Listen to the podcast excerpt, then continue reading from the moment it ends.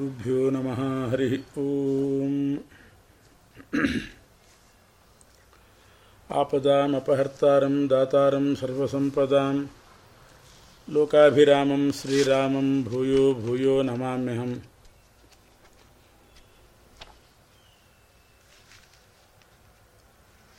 निखिलगुणनिकायं नित्यनिर्धूतहेयं शुभतममतिमेयं शुद्धसौख्याप्त्युपायं सकलनिगमगेयं, सर्वशब्दाभिधेयं, नवजलधरकायं नौमि लक्ष्मीसहायं विघ्नौघवारणं सत्याशेषविश्वस्य कारणं। करुणा, सिन्धुमानन्दतीर्थबन्धुं हरिं भजे। अभ्रमं भङ्गरहितम् अजडं, विमलं सदा। आनन्दतीर्थमतुलं भजे तापत्रयापहम्। चित्रैः पदैश्च गम्भीरैः वाक्यैर्मानैरखण्डितैः गुरुभावं व्यञ्जयन्ती भातिश्रीजयतीर्थवाक् समुत्सार्य तमस्तोमं सन्मार्गं सम्प्रकाश्य च सदा विष्णुपदासक्तं सेवे ब्रह्मण्यभास्करम्। ज्ञानवैराग्यभक्त्यादिकल्याणगुणशालिनः लक्ष्मीनारायणमुनीन् वंदे विद्यागुरून् मम। श्रीमध्वशास्त्रदुग्धाब्धिं धीमन्दरमहीभृता। आमथ्योद्ध्रियते न्यायामृतं विबुधतृप्तये। विक्षिप्तसङ्ग्रहात् क्वापि क्वाप्युक्तस्योपपादनात् अनुक्तकथनाद्वापि अनुक्तकथनात् क्वापि सफलोऽयं श्रमो मम। ಅರ್ಥಕಲ್ಪಿತಕಲ್ಪೋಯಂ ಪ್ರತ್ಯರ್ಥಿ ಗಜಕೇಸರಿ ವ್ಯಾಸತೀರ್ಥ ಗುರುರ್ಭೂಯಾದಸ್ಮದಿಷ್ಟಾರ್ಥ ಸಿದ್ಧಯೇ. ಶ್ರೀ ಗುರುಗಳ ಚರಣಾರವಿಂದಗಳಲ್ಲಿ ಭಕ್ತಿಪೂರ್ವಕವಾಗಿ ನಮಸ್ಕರಿಸಿ ಶ್ರೀಮದ್ ವ್ಯಾಸರಾಜರ ದಿವ್ಯ ಚರಣಕ್ಕೆ ವಂದಿಸಿ ಅವರಿಂದ ರಚಿತವಾದಂತಹ ಅದ್ಭುತವಾದ ಗ್ರಂಥ ನ್ಯಾಯಾಮೃತ ಅದರ ಒಂದೆರಡು ವಿಷಯಗಳನ್ನು ಅವರ ವರ್ಧಂತಿ ಸಮಾರಂಭದ ಪ್ರಯುಕ್ತವಾಗಿ ಅನುವಾದ ಮಾಡ್ತಾ ಇದ್ದೇವೆ. ನ್ಯಾಯಾಮೃತದಲ್ಲಿ ಪ್ರಧಾನವಾಗಿ ವ್ಯಾಸರಾಜರು ಜಗನ್ಮಿಥ್ಯಾತ್ವವನ್ನು ಸುದೀರ್ಘವಾಗಿ ವಿಮರ್ಶೆ ಮಾಡಿದ್ದಾರೆ. ಅವರ ಕಾಲದಲ್ಲಿ ಜಗತ್ತು ಮಿಥ್ಯಾ ಅನ್ನುವಂಥ ಒಂದು ವಾದ ಪ್ರಬಲವಾಗಿತ್ತು. ಜಗತ್ತು ಸುಳ್ಳು, ಪರಮಾತ್ಮ ಒಬ್ಬನೇ ಸತ್ಯ, ಐಕ್ಯವಾದ. ಭಗವಂತ ಒಬ್ಬನನ್ನು ಬಿಟ್ಟರೆ ಇನ್ಯಾರೂ ಇಲ್ಲ. ಸರ್ವೈಕ್ಯವಾದ ಪ್ರಬಲವಾಗಿತ್ತು. ಅಂಥ ಸಂದರ್ಭದಲ್ಲಿ ಧೀಮಂದರ ಮಹೀಭೃತ ತಮ್ಮ ಬುದ್ಧಿ ಎನ್ನುವ ಮಂದರ ಪರ್ವತವನ್ನು ಶ್ರೀಮದ್ ಆಚಾರ್ಯರ ಮೂಲ ಗ್ರಂಥಗಳೆಂಬ ಸಾಗರದಲ್ಲಿ ಹಾಕಿ ಮಥನ ಮಾಡಿ ನ್ಯಾಯಾಮೃತವನ್ನು ರಚನೆ ಮಾಡಿದ್ದಾರೆ ವ್ಯಾಸರಾಜರು. ಇದರಲ್ಲಿ ಆರಂಭದಲ್ಲಿ ವಿಶ್ವಮಿಥ್ಯಾತ್ವ, ಜಗತ್ತು ಸುಳ್ಳು ಅನ್ನೋದಕ್ಕೆ ಏನೇನು ಯುಕ್ತಿಗಳನ್ನು ಹೇಳ್ತಾರೆ, ಆ ಯುಕ್ತಿಗಳನ್ನು ವಿಮರ್ಶೆ ಮಾಡಿ ಅದಕ್ಕೆ ಎಷ್ಟು ದೋಷ ಹೇಳಬಹುದು ಅಷ್ಟು ದೋಷಗಳನ್ನು ಹೇಳಿದ್ದಾರೆ. ಅನಂತರದಲ್ಲಿ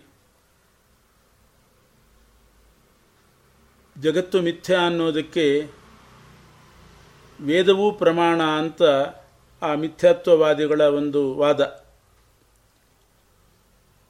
ವೇದವೂ ಪ್ರಮಾಣ ಅಲ್ಲ. ವೇದವು ಜಗನ್ಮಿಥ್ಯಾತ್ವವನ್ನು ಬೋಧಿಸೋದಿಲ್ಲ. ಜಗತ್ತು ಸುಳ್ಳು ಅಂತ ವೇದ ಹೇಳ್ತಾ ಇಲ್ಲ. ಒಂದು ವೇಳೆ ಆ ರೀತಿಯಾದಂಥ ಶ್ರುತಿ ಏನಾದರೂ ಕಂಡ್ರೆ ಅದು ಭೇದ ಪ್ರತ್ಯಕ್ಷದಿಂದ ಬಾಧಿತ.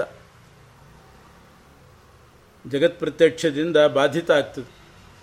ಆದ್ದರಿಂದ ಅದಕ್ಕೆ ಬೇರೆ ಅರ್ಥ ಮಾಡಬೇಕು. ಆ ವೇದವಾಕ್ಯಗಳಿಗೆಲ್ಲ ಅರ್ಥಾಂತರ ಮಾಡೋದು ಅಂತಾರೆ. ಬೇರೆ ಬೇರೆ ಅರ್ಥವನ್ನು ಕಲ್ಪಿಸಬೇಕು.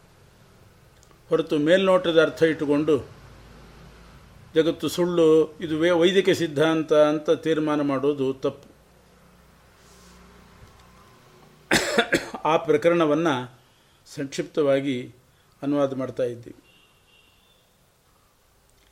ಮೊದಲು ವ್ಯಾಸರಾಜರು ಕೇಳ್ತಾರೆ, ವಿಶ್ವಮಿಥ್ಯಾತ್ವ ವಿಷಯದಲ್ಲಿ ಶ್ರುತಿ ಪ್ರಮಾಣ ಅಂತ ಹೇಳ್ತಾ ಇದ್ದೀರಿ. ಆ ಶ್ರುತಿಯು ವಿಶ್ವಮಿಥ್ಯಾತ್ವವನ್ನು ಬೋಧಿಸುವಾಗ ವಿಶ್ವದಲ್ಲೇ ಸೇರಿದಂಥ ತನಗೂ ಮಿಥ್ಯಾತ್ವವನ್ನು ಬೋಧಿಸ್ತದೋ ಇಲ್ಲವೋ?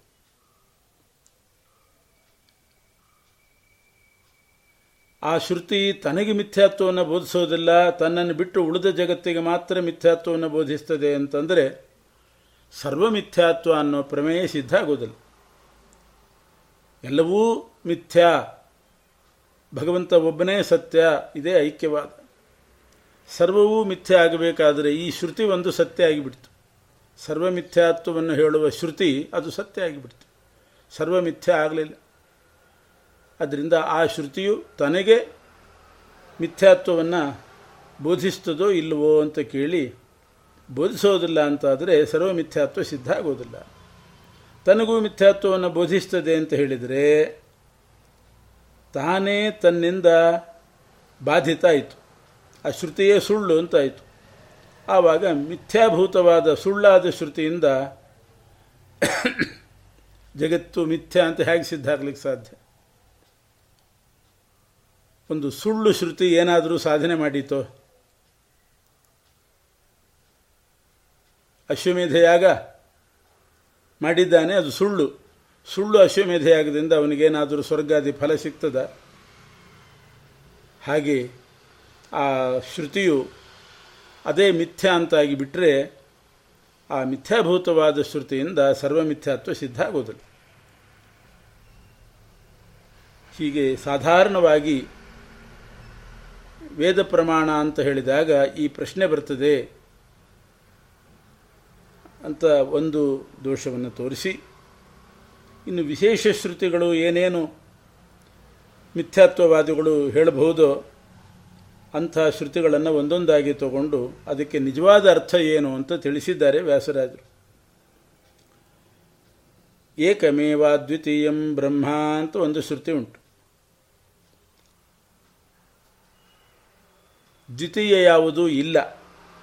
ಪರಮಾತ್ಮ ಒಬ್ಬನೇ ಸತ್ಯ ಅಂತ ಹೇಳುವ ಶ್ರುತಿ ಇದು. ಆದ್ದರಿಂದ ಪರಮಾತ್ಮನನ್ನು ಬಿಟ್ಟು ದ್ವಿತೀಯ ವಸ್ತುವಿಗೆ, ಎರಡನೇ ವಸ್ತುವಿಗೆ ಮಿಥ್ಯಾತ್ವವನ್ನು ಬೋಧಿಸ್ತಕ್ಕಂಥ ಶ್ರುತಿ ಇದು. ಏಕಮೇವ ಅಂತ ಐಕ್ಯವನ್ನು ಬೋಧಿಸ್ತದೆ. ಉಳಿದದ್ದೆಲ್ಲ ಸುಳ್ಳು ಅಂತ ಈ ವಿಶೇಷ ಶ್ರುತಿಯನ್ನು ಅವರು ಉಲ್ಲೇಖ ಮಾಡ್ತಾರೆ. ವ್ಯಾಸರಾಜರು ಇದಕ್ಕೂ ಕೂಡ ಹೇಳೋದೇನು ಅಂತಂದರೆ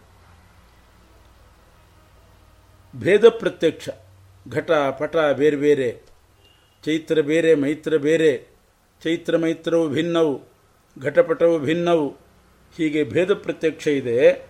ಆ ಭೇದ ಪ್ರತ್ಯಕ್ಷದಿಂದ ಏಕಮೇವಾದ್ವಿತೀಯವನ್ನು ಶ್ರುತಿ ಬಾಧಿತ ಆಗ್ತದೆ ಜಗತ್ತು ಪ್ರತ್ಯಕ್ಷಕ್ಕೆ ಗೋಚರ ಆಗಿದೆ ಘಟಪಟ ಭೇದ ಪ್ರತ್ಯಕ್ಷ ಗೋಚರ ಆಗ್ತಾ ಇದೆ. ಚೈತ್ರ ಶರೀರ, ಮೈತ್ರ ಶರೀರರ ಭೇದ, ಆ ಶರೀರಗಳ ಭೇದ ಪ್ರತ್ಯಕ್ಷ ಸಿದ್ಧವಾಗ್ತಾ ಇದೆ. ಹೀಗಿರುವಾಗ ಅದ್ವೈತ ಶ್ರುತಿ ಅದ್ವೈತವನ್ನು, ಐಕ್ಯವನ್ನು ಹೇಗೆ ಹೇಳಲಿಕ್ಕೆ ಸಾಧ್ಯ? ಈ ಪ್ರತ್ಯಕ್ಷ ಪ್ರಬಲ ಅತೀಂದ್ರಿಯ ವಿಷಯದಲ್ಲಿ ವೇದ ಹೇಳಿದ್ದನ್ನು ನಾವು ಒಪ್ಪಬೇಕಾಗ್ತದೆ. ಆದರೆ ಇಂದ್ರಿಯ ಗೋಚರವಾದ ವಿಷಯ, ಅದರಲ್ಲಿ ವೇದ ಏನೋ ಬೇರೆ ಹೇಳಿತು ಅಂತ ಹೇಳಿ ಅದನ್ನು ನಾವು ಹೇಳಲಿಕ್ಕೆ ಸಾಧ್ಯ ಇಲ್ಲ. ಅದಕ್ಕೇನಾದರೂ ಬೇರೆ ಅರ್ಥ ಕಲ್ಪಿಸಬೇಕಾಗ್ತದೆ. ಬೆಂಕಿ ಬಿಸಿ ಅಂತನ್ನೋದು ನಮಗೆ ಪ್ರತ್ಯಕ್ಷ ಸಿದ್ಧವಾಗುವಾಗ ಒಂದು ವೇಳೆ ಯಾವುದೋ ಒಂದು ವೇದ ಬೆಂಕಿ ತಣ್ಣಗಿದೆ ಅಂತ ಹೇಳಿದರೆ ಅದನ್ನು ಒಪ್ಪೋದೆ. ವೇದ ಹೇಳಿತು ಅಂತ ಒಪ್ಲಿಕ್ಕೆ ಸಾಧ್ಯನಾ? ಹಾಗೆ ಒಪ್ಲಿಕ್ಕೆ ಆಗೋದಲ್ಲ, ಪ್ರತ್ಯಕ್ಷ ಬಾಧ ಬಂದಾಗ. ಆದ್ದರಿಂದ ಘಟಪಟವು ಭಿನ್ನವು. ಇಂಥ ಭೇದ ಪ್ರತ್ಯಕ್ಷಗಳಿರುವಾಗ ಅದ್ವೈತ ಶ್ರುತಿ ಹೇಗೆ ಆ ಜಗತ್ತನ್ನು ಸುಳ್ಳು ಅಂತ ಹೇಳಲಿಕ್ಕೆ ಸಾಧ್ಯ ಅಂತ ಒಂದು ದೋಷ ಹೇಳಿದರು. ಆದರೆ ಇಷ್ಟು ಮಾತ್ರದಿಂದ ಮುಗಿಯೋದಿಲ್ಲ. ಅದಕ್ಕೆ ಅವರು ಪರಕೀಯರು ವಾದ ಮಾಡ್ತಾರೆ. ಪ್ರತ್ಯಕ್ಷ ಅನ್ನೋದು ನಿಯತ ವಿಷಯ. ಘಟಪಟವು ಭಿನ್ನವು ಅನ್ನುವ ಪ್ರತ್ಯಕ್ಷಕ್ಕೆ ಯಾವುದು ಗೋಚರ, ಯಾವುದು ವಿಷಯ? ಘಟ, ಪಟ, ಅವುಗಳ ಭೇದ. ಅಷ್ಟೇ. ಘಟಪಟವು ಭಿನ್ನವನ್ನು ಪ್ರತ್ಯಕ್ಷ ಗೋಚರಿಸೋದು ಯಾವುದನ್ನು? ಘಟವನ್ನು, ಪಟವನ್ನು, ಅವುಗಳ ಭೇದವನ್ನು. ಆ, ಅಲ್ಲಿ ಐಕ್ಯ ಶ್ರುತಿಗೆ ಅವಕಾಶ ಇಲ್ಲ. ಅಲ್ಲಿ ಐಕ್ಯ ಶ್ರುತಿ ಬರಲಿಕ್ಕೆ ಸಾಧ್ಯ ಇಲ್ಲ. ಯಾಕೆ? ಇದು ಭೇದ ಹೇಳ್ತಾ ಇದೆ. ಐಕ್ಯ ಶ್ರುತಿ ಬಾಧಿತ ಆಗ್ತದೆ. ಘಟಪಟಗಳ ವಿಷಯದಲ್ಲಿ ಐಕ್ಯ ಐಕ್ಯ ಶ್ರುತಿ ಹೆಜ್ಜೆ ಇಡಲಿಕ್ಕೆ ಆಗೋದಿಲ್ಲ. ಆದರೆ ಈ ಘಟಪಟವು ಭಿನ್ನವು ಅನ್ನುವಂಥ ಪ್ರತ್ಯಕ್ಷ ಏನಿದೆ, ಇದು ನಿಯತ ವಿಷಯ ಆದ್ದರಿಂದ ಘಟಪಟ ಭೇದಗಳನ್ನು ಗೋಚರಿಸ್ತದ ಹೊರತು ತನ್ನನ್ನು ತಾನು ಗೋಚರಿಸ್ತದ. ವೇದ ಹೇಳುವ ಐಕ್ಯಕ್ಕೂ ಮತ್ತು ಈ ಭೇದ ಪ್ರತ್ಯಕ್ಷ, ಐಕ್ಯ ವೇದದಿಂದ ಐಕ್ಯ ಬೋಧಿತ ಆಗ್ತದೆ ಅಂತ ಹೇಳ್ತಾರೆ. ಆ ಐಕ್ಯ ಜ್ಞಾನ ಮತ್ತು ಈ ಭೇದ ಪ್ರತ್ಯಕ್ಷ. ಇವುಗಳ ಭೇದವನ್ನು ಘಟಪಟವು ಭಿನ್ನವು ಅನ್ನುವಂಥ ಭೇದ ಪ್ರತ್ಯಕ್ಷ ಗ್ರಹಿಸೋದಿಲ್ಲ. ಘಟಪಟಗಳ ಭೇದವನ್ನು ಗ್ರಹಿಸ್ತದೆ. ಆ ಪ್ರತ್ಯಕ್ಷಕ್ಕೆ ತಾನು ವಿಷಯ ಅಲ್ಲ.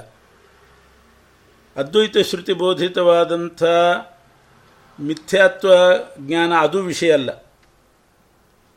ಅದರಿಂದ ಆ ಐಕ್ಯ ಜ್ಞಾನ ಮತ್ತು ಈ ಭೇದ ಪ್ರತ್ಯಕ್ಷ ಘಟಪಟ ವಿಭಿನ್ನವು ಅನ್ನೋ ಪ್ರತ್ಯಕ್ಷಕ್ಕೆ ವಿಷಯ ಅಲ್ಲ. ಅವುಗಳ ಭೇದವೂ ವಿಷಯ ಅಲ್ಲ. ಆದ್ದರಿಂದ ಏಕಮೇವ ಅದ್ವಿತೀಯಂ ಬ್ರಹ್ಮ ಅನ್ನೋದಕ್ಕೆ ಹೆಜ್ಜೆ ಇಡಲಿಕ್ಕೆ ಜಾಗವೇ ಇಲ್ಲ ಅಂತಲ್ಲ. ಇಲ್ಲಿ ಅದು ಸ್ಥಾನವನ್ನು ಪಡೀತದೆ. ಏಕಮೇವ ಅದ್ವಿತೀಯಂ ಬ್ರಹ್ಮ ಅನ್ನೋ ಶ್ರುತಿ ಘಟಪಟಗಳ ಐಕ್ಯವನ್ನು ಹೇಳಲಿಕ್ಕೆ ಆಗೋದಿಲ್ಲ ಘಟಪಟ ಭಿನ್ನವನ್ನು ಪ್ರತ್ಯಕ್ಷದಿಂದ ಬಾಧಿತ ಆಯಿತು ಆದರೆ ಆ ಭೇದ ಪ್ರತ್ಯಕ್ಷಕ್ಕೂ ಶ್ರುತಿಬೋಧಿತವಾಗಿರತಕ್ಕಂಥ ಐಕ್ಯ ಜ್ಞಾನಕ್ಕೂ ಅಭೇದವನ್ನು ಗ್ರಹಿಸ್ತದೆ. ಯಾಕೆ? ಶ್ರುತಿಬೋಧಿತವಾದ ಐಕ್ಯದ ಜ್ಞಾನ ಮತ್ತು ಭೇದದ ಪ್ರತ್ಯಕ್ಷ ಇವೆರಡು ಬೇರೆ ಬೇರೆ ಅಂತನ್ನೋದನ್ನೇನು ಈ ಘಟಪಟ ಭಿನ್ನವು ಅನ್ನೋದನ್ನು ವಿಷಯೀಕರಿಸಿಲ್ಲ ಆದ್ದರಿಂದ ಅದ್ವೈತ ಶ್ರುತಿಗೆ ಜಾಗವೇ ಇಲ್ಲ ಅಂತ ಹೇಳಬಾರ್ದು. ಇಲ್ಲಿ ಜಾಗ ಇದೆ. ಹಾಗಾದರೆ ಅದ್ವೈತ ಶ್ರುತಿ ಏನು ಮಾಡಿತು? ಭೇದ ಪ್ರತ್ಯಕ್ಷಕ್ಕೂ, ಶ್ರುತಿಬೋಧಿತವಾದ ಐಕ್ಯ ಜ್ಞಾನಕ್ಕೂ ಐಕ್ಯವನ್ನು ಬೋಧಿಸಿತು. ಹಾಗಾದರೆ ಭೇದ ಪ್ರತ್ಯಕ್ಷ ಮತ್ತು ಐಕ್ಯ ಜ್ಞಾನ ಒಂದು ಅಂತ ಆಯಿತು ಒಂದು ಅಂತ ಆಯಿತು ಇಲ್ಲಿ ಅದ್ವೈತ ಶ್ರುತಿ ಅವಕಾಶವನ್ನು ಪಡೀತು. ಆ ಐಕ್ಯವನ್ನು ಬಾಧಿಸಲಿಕ್ಕೆ ಆಗೋದಿಲ್ಲ ಈ ಭೇದ ಪ್ರತ್ಯಕ್ಷಕ್ಕೆ. ಯಾಕೆ, ತಾನೇ ಐಕ್ಯ ಜ್ಞಾನ ರೂಪ ಆಗಿದೆ ಏಕಮೇವಾದ್ವಿತೀಯಂ ಬ್ರಹ್ಮ ಅನ್ನೋ ಶ್ರುತಿಯಿಂದ ಭೇದ ಪ್ರತ್ಯಕ್ಷಕ್ಕೂ ಐಕ್ಯ ಜ್ಞಾನಕ್ಕೂ ಐಕ್ಯ ಬಂದುಬಿಟ್ಟಿದೆ. ತನ್ನನ್ನು ತಾನು ಬಾಧಿಸ್ತದ? ಆದ್ದರಿಂದ ಈ ಭೇದ ಪ್ರತ್ಯಕ್ಷವು ಐಕ್ಯ ಜ್ಞಾನವನ್ನು ಬಾಧಿಸೋದಿಲ್ಲ ಅಂತ ಆಯಿತು. ಯಾಕೆ ಐಕ್ಯ ಜ್ಞಾನನೂ ಒಂದೇ, ಭೇದ ಪ್ರತ್ಯಕ್ಷನೂ ಒಂದೇ? ಅಲ್ಲಿ ಏಕಮೇವಾದ್ವಿತೀಯಂ ಬ್ರಹ್ಮ ಅನ್ನೋ ಶ್ರುತಿಗೆ ಅವಕಾಶ ಸಿಕ್ಕಿದೆ. ಆಗ ಇಲ್ಲಿ ಸ್ಥಾನವನ್ನು ಪಡೆದು ನಿರ್ಬಾಧವಾಗಿರತಕ್ಕಂಥ ಆ ಶ್ರುತಿ ಏಕಮೇವಾದ್ವಿತೀಯಂ ಬ್ರಹ್ಮ ಅನ್ನುವ ಶ್ರುತಿಯು ಸರ್ವೈಕ್ಯವನ್ನು, ಅದಕ್ಕೆ ಬಾಧ ಇಲ್ಲ ಅಂತಾದ ಮೇಲೆ ಸರ್ವೈಕ್ಯವನ್ನು ಹೇಳ್ತದೆ ಸರ್ವಾದ್ವೈತದಲ್ಲಿ ಪರ್ಯವಸಾನ ಆಗ್ತದೆ. ಹೀಗೆ ಒಂದು ಪ್ರಬಲವಾದಂಥ ಒಂದು ಪ್ರಶ್ನೆ ಬಂತು. ಇದಕ್ಕೇನು ಹೇಳಬೇಕು? ಅಲ್ಲ ಘಟಪಟವು ಭಿನ್ನವು ಅನ್ನುವಂಥ ಭೇದ ಪ್ರತ್ಯಕ್ಷ ಕೇವಲ ಘಟಪಟ ಭೇದ ಅವುಗಳನ್ನು ಮಾತ್ರ ವಿಷಯೀಕರಿಸ್ತದೆ. ಅದು ನಿಯತ ವಿಷಯ ಸರಿ. ಅದು ತನಗೂ ಮತ್ತು ಐಕ್ಯ ಜ್ಞಾನಕ್ಕೂ ಭೇದವನ್ನು ಗ್ರಹಿಸೋದಿಲ್ಲ. ಆದರೆ ಘಟಪಟವು ಭಿನ್ನವು ಅನ್ನೋ ಪ್ರತ್ಯಕ್ಷ ಇದ್ದ ಹಾಗೆ ಇನ್ನೊಂದು ಜ್ಞಾನ ಬರಬಹುದು. ಜ್ಞಾನಾಂತರವನ್ನು ಒಂದು ಹೇಳ್ತೇವೆ. ಏನು? ಭೇದ ಪ್ರತ್ಯಕ್ಷಂ ಶ್ರುತಿಬೋಧಿತ ಐಕ್ಯಜ್ಞಾನಂಚ ಏತೆ ಪರಸ್ಪರಂ ಭಿನ್ನೆ. ಶ್ರುತಿಬೋಧಿತ ಐಕ್ಯ ಜ್ಞಾನವು ಮತ್ತು ಭೇದ ಪ್ರತ್ಯಕ್ಷವು ಇದು ಭಿನ್ನ ಭಿನ್ನವಾಗಿದೆ. ಯಾಕೆ ಭೇದ ಪ್ರತ್ಯಕ್ಷವು ಬಾಧಕ ಅಂತ ಅಭಿಮತವಾದ್ದು. ಶ್ರುತಿಬೋಧಿತವಾದ ಐಕ್ಯಜ್ಞಾನ ಬಾಧ್ಯ ಅಂತ ಅಭಿಮತವಾದ್ದು. ಆದ್ದರಿಂದ ಬಾಧಕತ್ವೇನ ಅಭಿಮತವಾದ ಭೇದ ಪ್ರತ್ಯಕ್ಷವು ಬಾಧ್ಯತ್ವೇನ ಅಭಿಮತವಾಗಿರತಕ್ಕಂಥ ಐಕ್ಯಜ್ಞಾನವು ಭಿನ್ನ ಅಂತ ಪ್ರತ್ಯೇಕ ಒಂದು ಜ್ಞಾನವನ್ನು ಒಪ್ತೇವೆ ಆ ಭೇದ ಪ್ರತ್ಯಕ್ಷದಿಂದ ಇವುಗಳಿಗೆ ಈ ಐಕ್ಯ ಜ್ಞಾನಕ್ಕೂ ಘಟಪಟೋ ಭಿನ್ನವನ್ನು ಭೇದ ಪ್ರತ್ಯಕ್ಷಕ್ಕೂ ಏನು ಐಕ್ಯವನ್ನು ತಿಳಿಸ್ತದೆ, ಆ ಶ್ರುತಿ ಬಾಧಿತ ಆಗ್ತದೆ. ಆದ್ದರಿಂದ ಇವೆರಡಕ್ಕೆ ಐಕ್ಯ ಹೇಳಲಿಕ್ಕೆ ಆಗೋದಿಲ್ಲ ಜ್ಞಾನಾಂತರವು ಭೇದ ಭೇದ ಪ್ರತ್ಯಕ್ಷವು ಅಂದರೆ ಮತ್ತೊಂದು ಜ್ಞಾನವನ್ನು ಒಪ್ತೇವೆ. ಘಟಪಟೋ ಭಿನ್ನವೂ ಇದ್ದ ಹಾಗೆ ಈ ಶ್ರುತಿಬೋಧಿತ ಐಕ್ಯ ಜ್ಞಾನ ಮತ್ತು ಭೇದ ಪ್ರತ್ಯಕ್ಷ ಬೇರೆ ಅಂತ ಮತ್ತೊಂದು ಜ್ಞಾನ ಒಪ್ತೇವೆ ಅದಕ್ಕೆ ವ್ಯಾಸರಾಜರು ಹೇಳ್ತಾರೆ, ಸರಿ, ಆ ಜ್ಞಾನವನ್ನು ಒಪ್ತೀರಿ. ಆ ಜ್ಞಾನ ಆ ಜ್ಞಾನವೂ ಕೂಡ ನೀತಿ ವಿಷಯವೇ. ಆ ಪ್ರ- ಭೇದ ಪ್ರತ್ಯಕ್ಷನೂ ನೀತ ವಿಷಯನೇ. ಅದು ಯಾವುದನ್ನು ಗೋಚರಿಸ್ತು? ಐಕ್ಯ ಜ್ಞಾನವನ್ನು ಗೋಚರಿಸ್ತು ಮತ್ತು ಭೇದ ಪ್ರತ್ಯಕ್ಷವನ್ನು ಗೋಚರಿಸ್ತು. ಅವುಗಳ ಭೇದವನ್ನು ವಿಷಯೀಕರಿಸ್ತು. ತನ್ನನ್ನು ತಾನು ವಿಷಯೀಕರಿಸಿದೆಯಾ? ತನಗೂ ಮತ್ತು ಈ ಜ್ಞಾನಕ್ಕೂ, ಐಕ್ಯ ಜ್ಞಾನಕ್ಕೂ ಇರತಕ್ಕಂಥ ಭೇದ ವಿಷಯ ಆಯಿತಾ ಅದಕ್ಕೆ? ಆ ಜ್ಞಾನಾಂತರಕ್ಕೆ? ಆಗಲಿಲ್ಲ. ಆಗಲಿಲ್ಲ. ಹಾಗಾದರೆ ಮತ್ತೊಂದು ಜ್ಞಾನ ಒಪ್ಪಬೇಕು, ಮತ್ತೊಂದು ಜ್ಞಾನ.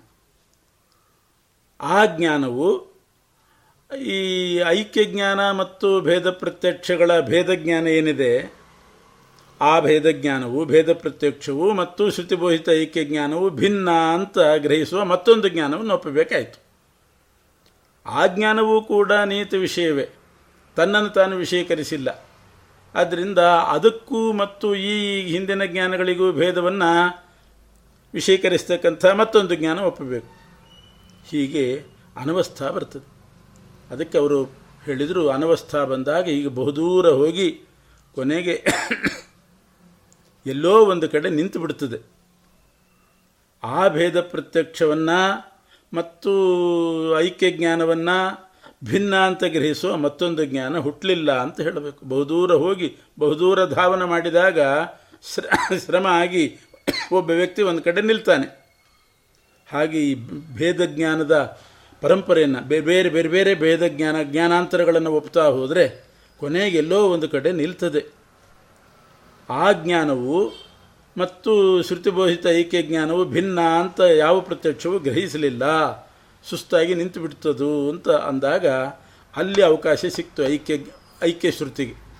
ಐಕ್ಯ ಶ್ರುತಿಗೆ ಅಲ್ಲಿ ಅವಕಾಶ ಸಿಕ್ತು.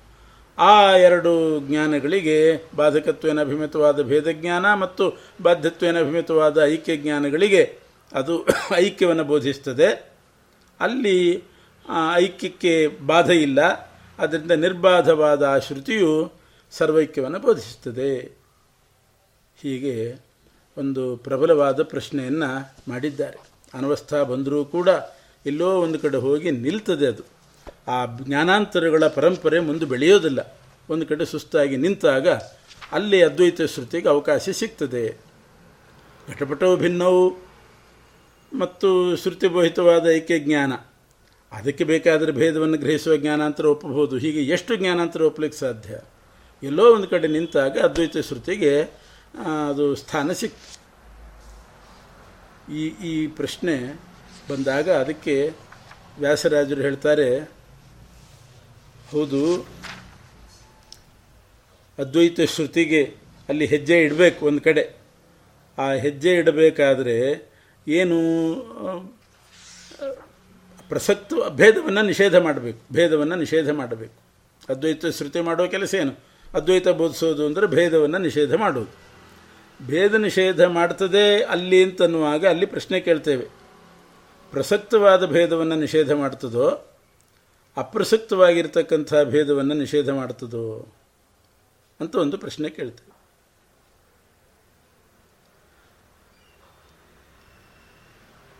ಅಪ್ರಸಕ್ತವಾದದ್ದನ್ನು ನಿಷೇಧ ಮಾಡಲಿಕ್ಕೆ ಆಗೋದಿಲ್ಲ ಏನೇ ನಿಷೇಧ ಮಾಡಬೇಕಾದ್ರೆ ಪ್ರಸಕ್ತಿ ಬರಬೇಕು. ಅಪ್ರಸಕ್ತವಾದನ್ನು ನಿಷೇಧ ಮಾಡಿದರೆ ಏನೇನೋ ನಿಷೇಧ ಮಾಡ್ತಾ ಅತಿ ಪ್ರಸಂಗ ಬರ್ತದೆ. ಪ್ರಸಕ್ತವಾದದ್ದನ್ನು ನಿಷೇಧ ಮಾಡಬೇಕು ಅಂತ ಹೇಳಬೇಕು. ಹಾಗಾದರೆ ಎಲ್ಲಿ ಭೇದವು ಪ್ರಸಕ್ತವಾಗಿದೆಯೋ ಪ್ರತ್ಯಕ್ಷದಿಂದ ಅಲ್ಲಿ ಅದ್ವೈತ ಶ್ರುತಿ ಕಾಲೂರಿ ಅದನ್ನು ನಿಷೇಧ ಮಾಡಬೇಕು. ಆದರೆ ಅಲ್ಲಿ ಕಾಲೂರ್ಲಿಕ್ಕೆ ಹೋಗುವಾಗ ಮೊದಲೇ ಭೇದದ ಪ್ರಸಕ್ತಿ ಬಂದಿದೆ ಅಲ್ವ? ಅಪ್ರಸಕ್ತವನ್ನು ನಿಷೇಧ ಮಾಡಲಿಕ್ಕೆ ಆಗೋದಿಲ್ಲ ಪ್ರತ್ಯಕ್ಷದಿಂದ ಮೊದಲೇ ಭೇದ ಗೋಚರ ಆದಮೇಲೆ ಅದ್ವೈತ ಶ್ರುತಿ ಕಾಲಿಡಲಿಕ್ಕೆ ಆಗೋದೇ ಇಲ್ಲ. ವ್ಯಾಸರಾಜರು ಒಂದು ದೃಷ್ಟಾಂತ ಕೊಡ್ತಾರೆ. ಒಬ್ಬ ಕಳ್ಳ ಕಳ್ಳತನ ಮಾಡಬೇಕು ಅಂತ ಹುಡುಕಿದ ಅವನಿಗೆ ಯಾವ ಜಾಗ ಸಿಗ್ತದೆ? ಎಲ್ಲಿ ಹೋದರೂ ಕೂಡ ಪೊಲೀಸರಿದ್ದಾರೆ. ಎಲ್ಲಿ ಹೋದರೂ ಪೊಲೀಸರಿದ್ದಾರೆ. ಆರಕ್ಷಕರಿದ್ದಾರೆ. ಮೊದಲೇ ಇವನು ಹೋಗು ಹೋಗೋ ಜಾಗದಲ್ಲೆಲ್ಲ ಮೊದಲೇ ಅವರು ಆರಕ್ಷಕರು ಕೂತು ಬಿಟ್ಟಿದ್ರೆ ಇವನು ಎಲ್ಲಿ ಹೋಗ್ಲಿಕ್ಕೆ ಸಾಧ್ಯ? ಚೋರ ಎಲ್ಲೂ ಕಾಲಿಡ್ಲಿಕ್ಕೆ ಆಗೋದಿಲ್ಲ ಮೊದಲೇ ಕೂತ್ಬಿಟ್ಟಿದ್ದಾರೆ ಎಲ್ಲ ಆರಕ್ಷಕರು.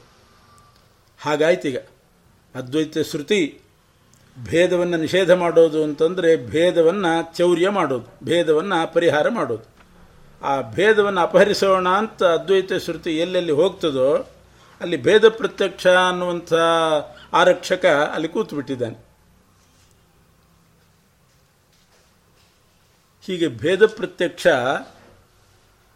ಅದು ಆರಕ್ಷಕರಿದ್ದ ಹಾಗೆ.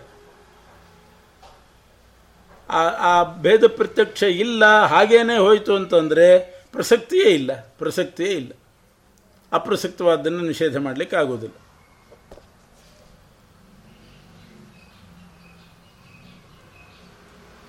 ಹೀಗೆ ವಿಕಲ್ಪ ಮಾಡಿ ಈ ದೃಷ್ಟಾಂತ ಕೊಟ್ಟು ಏಕಮೇವಾದ್ವಿತೀಯಂ ಬ್ರಹ್ಮ ಅನ್ನುವಂಥ ಅದ್ವೈತ ಶ್ರುತಿಗೆ ಇದು ಅದ್ವೈತವನ್ನೇ ಬೋಧಿಸ್ತದೆ ಅಂತ ಹೇಳಿದರೆ ಅದಕ್ಕೆ ಎಲ್ಲಿಯೂ ಜಾಗನೇ ಸಿಗೋದಿಲ್ಲ. ಎಲ್ಲಿ ಭೇದವನ್ನು ನಿಷೇಧ ಮಾಡೋದು ಅಂತ ಅರ್ಥ. ಎಲ್ಲಿ ಭೇದ ನಿಷೇಧ ಮಾಡಬೇಕು? ಎಲ್ಲಿಯೂ ಭೇದವನ್ನು ಅಪಹಾರ ಮಾಡಲಿಕ್ಕೆ ಆಗೋದಿಲ್ಲ. ಭೇದ ಅಪಹಾರ ಮಾಡಬೇಕು ಅಂತ ಯಾವ್ಯಾವ ಸ್ಥಳ ಹುಡುಕ್ತದೋ ಆ ಸ್ಥಳದಲ್ಲಿ ಭೇದ ಪ್ರತ್ಯಕ್ಷ ಅನ್ನುವ ಆರಕ್ಷಕ ಕೂತು ಬಿಟ್ಟಿದ್ದಾನೆ ಅವನು ಕೂತಿಲ್ಲ ಅಂತಂದರೆ ಭೇದಕ್ಕೆ ಪ್ರಸಕ್ತಿಯೇ ಇಲ್ಲ ಅಂತಾಯಿತು. ಪ್ರಸಕ್ತಿ ಇಲ್ಲದೆ ಇದ್ದದ್ದನ್ನು ನಿಷೇಧ ಮಾಡಲಿಕ್ಕೆ ಆಗೋದಿಲ್ಲ. ಈ ಪ್ರಕಾರ ಅದ್ವೈತ ಶ್ರುತಿ ಏಕಮೇವಾದ್ವಿತೀಯಂ ಬ್ರಹ್ಮ ಅನ್ನುವಂಥ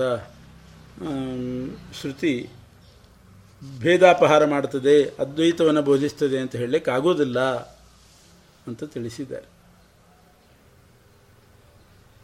ಬಹಳ ಒಳ್ಳೆಯ ದೃಷ್ಟಾಂತ ಕೊಟ್ಟು ಹೇಳ್ತಾರೆ.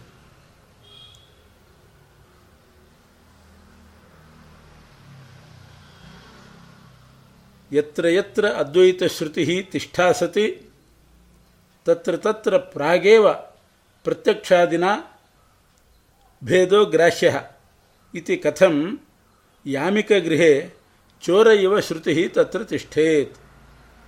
ಯಾಮಿಕ ಯಾಮಿಕ ಅಂದರೆ ರಾತ್ರಿ ಜಾಗರ. ರಾತ್ರಿ ಪೂರ್ತಿ ಎಚ್ಚರದಲ್ಲಿ ಆರಕ್ಷಕರು ಕೂತಿದ್ದಾಗ ಅವರ ಮನೆಯಲ್ಲಿ ಚೋರನಿಗೆ ಪ್ರವ, ಅವಕಾಶವೇ ಇಲ್ಲ. ಹಾಗೆ ಅದ್ವೈತ ಶ್ರುತಿ ಅಂತನ್ನೋದು ಎಲ್ಲಿಯೂ ಹೆಜ್ಜೆ ಇಡಲಿಕ್ಕೆ ಆಗೋದಿಲ್ಲ ಅಂತ ಸಾಧಾರಣವಾಗಿ ನಿಷೇಧ ಮಾಡಿಬಿಟ್ಟು. ಯಾವ ಅದ್ವೈತ ಶ್ರುತಿಯೂ ಕೂಡ ಭೇದವನ್ನು ಅಪಹರಿಸಲಿಕ್ಕೆ ಸಾಧ್ಯ ಇಲ್ಲ ಅಂತ ಖಂಡನೆ ಮಾಡಿದ್ದಾರೆ. ಹಾಗಾದರೆ ಏಕಮೇವ ಅದ್ವಿತೀಯಂ ಅನ್ನುವಂಥ ಶ್ರುತಿಗೆ ಅರ್ಥ ಏನು ಅಂತ ಉಳಿತು. ಏಕಮೇವ ಅದ್ವಿತೀಯ ಅನ್ನೋ ಶ್ರುತಿಗೆ ಅರ್ಥ ಬೇರೆಯೇ ಹೇಳಬೇಕು. ಏಕಶಬ್ದ ಅದ್ವಿತೀಯ ಅಂತ ಎರಡು ಶಬ್ದ ಇದೆ. ಏಕಶಬ್ದವು ಪರಮಾತ್ಮನಲ್ಲಿ ಬ್ರಹ್ಮ ಪರಬ್ರಹ್ಮನಲ್ಲಿ ಸ್ವಗತ ಭೇದವನ್ನು ನಿಷೇಧ ಮಾಡಲಿಕ್ಕೆ ಹೊರಟದ್ದು. ಯಾಕೆ ಪರಮಾತ್ಮನಿಗೆ ಅನಂತ ರೂಪಗಳಿದೆ ಅಂತ ಬಂತು. ಅನಂತ ಸ್ಥಾನದಲ್ಲಿ ಅನಂತ ರೂಪಗಳಿದೆ ಅಂತಂದಾಗ ಆ ಸ್ಥಾನಭೇದದಿಂದ ಅವನ ರೂಪಗಳಿಗೂ ಕೂಡ ಭೇದ ಇದೆಯೇನೋ ಅಂತ ಭೇದದ ಪ್ರಸಕ್ತಿ ಬಂತು. ಸಂದೇಹ ಬಂತು. ಅದನ್ನು ನಿಷೇಧ ಮಾಡಲಿಕ್ಕೆ ಏಕೆ ಶಬ್ದ ಹೊರಟಿದೆ ಇಲ್ಲ, ಸ್ಥಾನಭೇದ ಇದ್ದರೂ ಕೂಡ ಪರಮಾತ್ಮನ ರೂಪಗಳಿಗೆ ಭೇದ ಇಲ್ಲ. ಎಲ್ಲ ಸ್ಥಾನದಲ್ಲಿರುವ ಭಗವದ್ ರೂಪ ಒಂದೇ ಏಕಮ್ಮ ಅನ್ನೋದಕ್ಕಿದರ್ಥ ಅದ್ವಿತೀಯಂ ಅಂತಂದರೆ ಅವನಿಗೆ ಸಮರಾದವರು, ಅವನಿಗಿಂತ ಮಿಗಿಲಾದವರು ಮತ್ತೊಬ್ಬರು ಯಾರೂ ಇಲ್ಲ. ಈಗ ಒಬ್ಬ ರಾಜ ಇರ್ತಾನೆ. ಅವನಿಗೆ ಸಮಾನರಾದವರು ಬೇಕಾದಷ್ಟು ರಾಜರಿದ್ದಾರೆ. ಅವನನ್ನು ಮೀರಿಸಿದ ರಾಜರು ಇರ್ತಾರೆ. ಹಾಗೆ ಈಶ್ವರನಾದ ಪರಮಾತ್ಮನಿಗೆ ಸಮರೋ, ಮಿಗಿಲರೋ ಯಾರಾದರೂ ಇದ್ದಾರೋ ಅಂತ ಸಂದೇಹ ಬಂದರೆ ಅದನ್ನು ನಿಷೇಧ ಮಾಡಲಿಕ್ಕೆ ಅದ್ವಿತೀಯ ಪದ. ಹಾಗಾದರೆ ಏಕಮೇವಾದ್ವಿತೀಯಂ ಬ್ರಹ್ಮ ಅನ್ನುವಂಥ ಶ್ರುತಿಯು ಭಗವಂತನಲ್ಲಿ, ಭಗವದ್ ರೂಪಗಳಲ್ಲಿ ಪರಸ್ಪರ ಭೇದ ಇಲ್ಲ, ಎಲ್ಲ ಒಂದೇ ರಾಮಕೃಷ್ಣಾದಿ ರೂಪಗಳಿಗೆ ಐಕ್ಯವನ್ನು ಬೋಧಿಸ್ತದೆ ಅದ್ವಿತೀಯಂ ಅನ್ನೋದು ಪರಮಾತ್ಮನಿಗೆ ಸಮಾನರು ಮತ್ತು ಉತ್ತಮರು ಇಲ್ಲ ಅಂತ ಬೋಧಿಸ್ತದೆ ಹೀಗೆ ಏಕಮೇವ ಅದ್ವಿತೀಯಂ ಬ್ರಹ್ಮ ಅನ್ನೋ ಶ್ರುತಿಯನ್ನು ವಿಚಾರ ಮಾಡಿದರು. ಇನ್ನೊಂದು ಶ್ರುತಿಯನ್ನು ಜಗನ್ಮಿಥ್ಯಾತ್ವವಾದಿಗಳು ಹೇಳ್ತಾರೆ. ನೇಹನ ನಾಸ್ತಿ ಕಿಂಚನ ಅಂತ ಪ್ರಸಿದ್ಧವಾದ ಶ್ರುತಿ. ನಾನಾ ಅಂತಂದರೆ ಭಿನ್ನ ಅಂತ ಅರ್ಥ. ಅವರು ಮಾಡಿಕೊಂಡದ್ದು.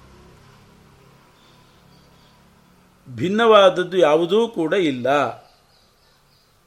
ಅಂದರೆ ಚೇತನರೆಲ್ಲ ಪರಮಾತ್ಮನಿಂದ ಅಭಿನ್ನರಾದವರು. ಜಡವಸ್ತು ಚೇತನನಾದ ಪರಮಾತ್ಮನಿಗೆ ಅಭಿನ್ ಅಭಿನ್ನತ್ವ ಹೇಳಲಿಕ್ಕೆ ಆಗೋದಿಲ್ಲ ಆದ್ದರಿಂದ ಜಡವಸ್ತು ಸುಳ್ಳು. ಜಡ ಪದಾರ್ಥಗಳು ಸುಳ್ಳು, ಚೇತನರೆಲ್ಲರೂ ಪರಮಾತ್ಮನಿಂದ ಅಭಿನ್ನರು. ಅಂತ ಒಂದು ಪ್ರಸಿದ್ಧವಾದ್ದು. ಇದನ್ನು ಎಷ್ಟು ಸುಲಭವಾಗಿ ವ್ಯಾಸರಾಜರು ಉತ್ತರ ಕೊಟ್ಟಿದ್ದಾರೆ ಅಂತಂದರೆ, ಸಾಧಾರಣ ಸಂಸ್ಕೃತ ಓದೋರು ಅಮರಕೋಶ ಅಂತ ಓದ್ತಾರೆ. ಅಮರಕೋಶದಲ್ಲಿ ಯಾವ ಶಬ್ದಕ್ಕೆ ಏನು ಅರ್ಥ ಅಂತ ಗೊತ್ತಾಗ್ತದೆ. ಎಲ್ಲವೂ ಸುಳ್ಳು ಎಲ್ಲರೂ ಒಂದೇ ಅನ್ನೋದನ್ನು ಶ್ರುತಿ ಬೋಧಿಸ್ತದೆ ಅಂತ ಇದು ಮನಸ್ಸಿಗೆ ಒಪ್ಪುವಂಥದ್ದಲ್ಲ ಸ್ವಲ್ಪ ವಿಚಾರ ಮಾಡಬೇಕು. ಏನು ಅರ್ಥ ಇರಬಹುದು ಈ ಶ್ರುತಿ ಏನು ಅರ್ಥ ಇರಬಹುದು ಅಂತ ವಿಚಾರ ಮಾಡಿದರೆ ಅಲ್ಲಿ ನಾನಾ ಶಬ್ದಕ್ಕೆ ಅಮರಕೋಶದಲ್ಲಿ ಪೃಥಗ್ ವಿನಾಂತರೇಣರ್ತೆ ಹಿರುಂಗ್ ನಾನೇತಿ ವರ್ಜನೆ ಅಂತ ನಾನಾ ಶಬ್ದಕ್ಕೆ ವಿನಾ ಅನ್ನೋ ಅರ್ಥ ಇದೆ. ನಾನಾ ಅಂದರೆ ವಿನಾ, ಹೊರತುಪಡಿಸಿ ಅಂತ ಅರ್ಥ ನೇಹ ನಾನಾಸ್ತಿ ಕಿಂಚನ ಅಂತಂದರೆ ಈ ಜಗತ್ತಿನಲ್ಲಿ ಪರಮಾತ್ಮನನ್ನು ಹೊರತುಪಡಿಸಿ ಯಾವುದೂ ಕೂಡ ಇಲ್ಲ. ಎಲ್ಲವೂ ಭಗವಂತನನ್ನು ಆಶ್ರಯಿಸಿಯೇ ಇರುವಂಥದ್ದು. ಅವನ ಭಕ್ತರು ಅಷ್ಟೇ, ಅವನ ದ್ವೇಷಗಳು ಎಲ್ರಿಗೂ ಆಶ್ರಯ ಕೊಟ್ಟವನು ಪರಮಾತ್ಮನೇ. ಅವನನ್ನು ಹೊರತುಪಡಿಸಿ ಯಾವುದೂ ಇರಲಿಕ್ಕೆ ಸಾಧ್ಯ ಇಲ್ಲ. ಇಷ್ಟೇ ಅರ್ಥ ಹೊರತು ಅವನ ಮಹಿಮೆಯನ್ನು ಹೇಳಲಿಕ್ಕೆ ಹೊರಟಿರ್ತಕ್ಕಂಥದ್ದು.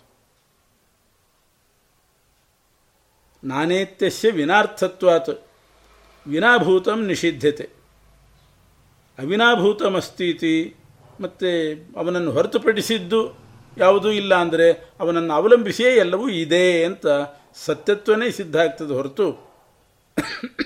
ಮಿಥ್ಯಾತ್ವ ಸಿದ್ಧ ಆಗೋದಿಲ್ಲ ಹೀಗೆ ನಮ್ಮ ಅನುಭವಕ್ಕೆ ವಿರುದ್ಧವಾದಾಗ ಆ ಪದಗಳಿಗೆ ಏನು ಅರ್ಥ ಅಂತ ನೋಡಬೇಕು. ಬಹಳ ಸುಲಭವಾದ ಅರ್ಥವನ್ನು ಹೇಳಿದ್ದಾರೆ. ಅದರಿಂದ ಇಹ ಈ ಪ್ರಪಂಚದಲ್ಲಿ ನಾನಾ ಪರಮಾತ್ಮನನ್ನು ಹೊರತುಪಡಿಸಿ ಅವನ ಅವಲಂಬನೆ ಇಲ್ಲದೇನೆ ಯಾವುದು ಸ್ವತಂತ್ರವಾದದ್ದಿಲ್ಲ. ಎಷ್ಟು ಸುಂದರವಾದ ಅರ್ಥ ಇದು. ಇನ್ನೊಂದು ಬೃಹದಾರಣ್ಯಕ ಉಪನಿಷತ್ತಿನಲ್ಲಿ ಒಂದು ವಾಕ್ಯ ಇದೆ. ಯತ್ರ ತ್ವಶ್ಯ ಸರ್ವಂ ಆತ್ಮೈವಾಭೂತ್. ತತ್ ಕೇನಕಂ ಪಶ್ಯೇತ್ ಕೇನಕಂ ಜಿಘ್ರೇತ್. ಎಲ್ಲವೂ ಪರಮಾತ್ಮನೇ ಆದ್ದರಿಂದ ಮೋಕ್ಷದಲ್ಲಿ. ಅಲ್ಲಿ ಯಾರು ಯಾರನ್ನು ನೋಡಿದು, ನೋಡೋದು ಒಬ್ಬರು ಮತ್ತೊಂದನ್ನು ಮೂಸೋದು, ಒಂದೊಂದು ಒಬ್ಬರು ಮತ್ತೊಂದನ್ನು ನೋಡೋದು, ತಿನ್ನೋದು, ಇದು ಯಾವುದೂ ಇರೋದಿಲ್ಲ. ಎಲ್ಲವೂ ಪರಮಾತ್ಮನೇ ಆಗಿಬಿಡ್ತದೆ ಅಂತ ಅರ್ಥ ಹೇಳ್ತಾರೆ.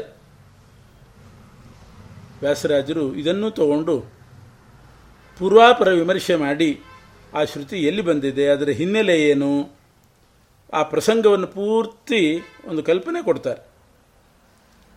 ಅಲ್ಲಿ ಹಿಂದೆಲ್ಲ ಏನು ಪ್ರಾರಂಭ ಆಗಿದೆ ಅಂದರೆ ಪರಮಾತ್ಮನ ವಿಷಯ ಹೇಳ್ತಾ, ಮೋಕ್ಷ ಸ್ವರೂಪ, ಭಗವಂತ ಕೊಡ್ತಕ್ಕಂಥ ಮೋಕ್ಷ ಎಂಥದ್ದು ಅಂತ ಮೋಕ್ಷದ ವಿಮರ್ಶೆ ಮಾಡ್ತಾ ಇದ್ದಾರೆ ಆ ಉಪನಿಷತ್ನಲ್ಲಿ.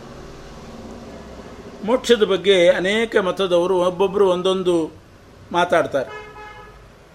ಅದನ್ನು ನಿರಾಕರಣೆ ಮಾಡಿ ಆ ಉಪನಿಷತ್ತು ತನ್ನ ಅಭಿಪ್ರಾಯ ಹೇಳ್ತದೆ ಮೋಕ್ಷ ಅಂದರೆ ಏನು? ಅಂತ ಹೇಳಲಿಕ್ಕೆ ಹೊರಟ ಪ್ರಸಂಗ ಅದು. ಅದರ ಹಿಂದೆಲ್ಲ ಹೀಗಿದೆ ವಾಕ್ಯ. ಅವಿನಾಶಿ ವಾ ಅರೆ ಅಯಮಾತ್ಮ ಅನುಚ್ಛಿತ್ತಿ ಧರ್ಮ ಅಂತ ಪೂರ್ವದಲ್ಲಿರೋ ವಾಕ್ಯಗಳು. ಹಿಂದೆ ಮುಂದೆ ನೋಡಿ ಅರ್ಥ ಮಾಡಬೇಕು. ಯತ್ರತ್ವಸ್ಯ ಸರ್ವಂ ಆತ್ಮೈವಾಭೂತ್.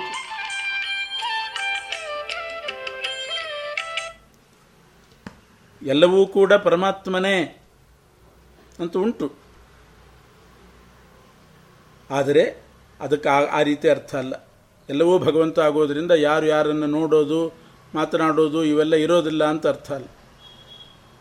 ಹಿಂದಿನ ವಾಕ್ಯ ನೋಡಿದರೆ, ಅವಿನಾಶೀವ ಅರೆ ಅಯಮಾತ್ಮ ಅಂತ ಪ್ರಾರಂಭ ಆಗ್ತದೆ. ಆ ವಾಕ್ಯ ಏನು ಹೇಳ್ತದೆ?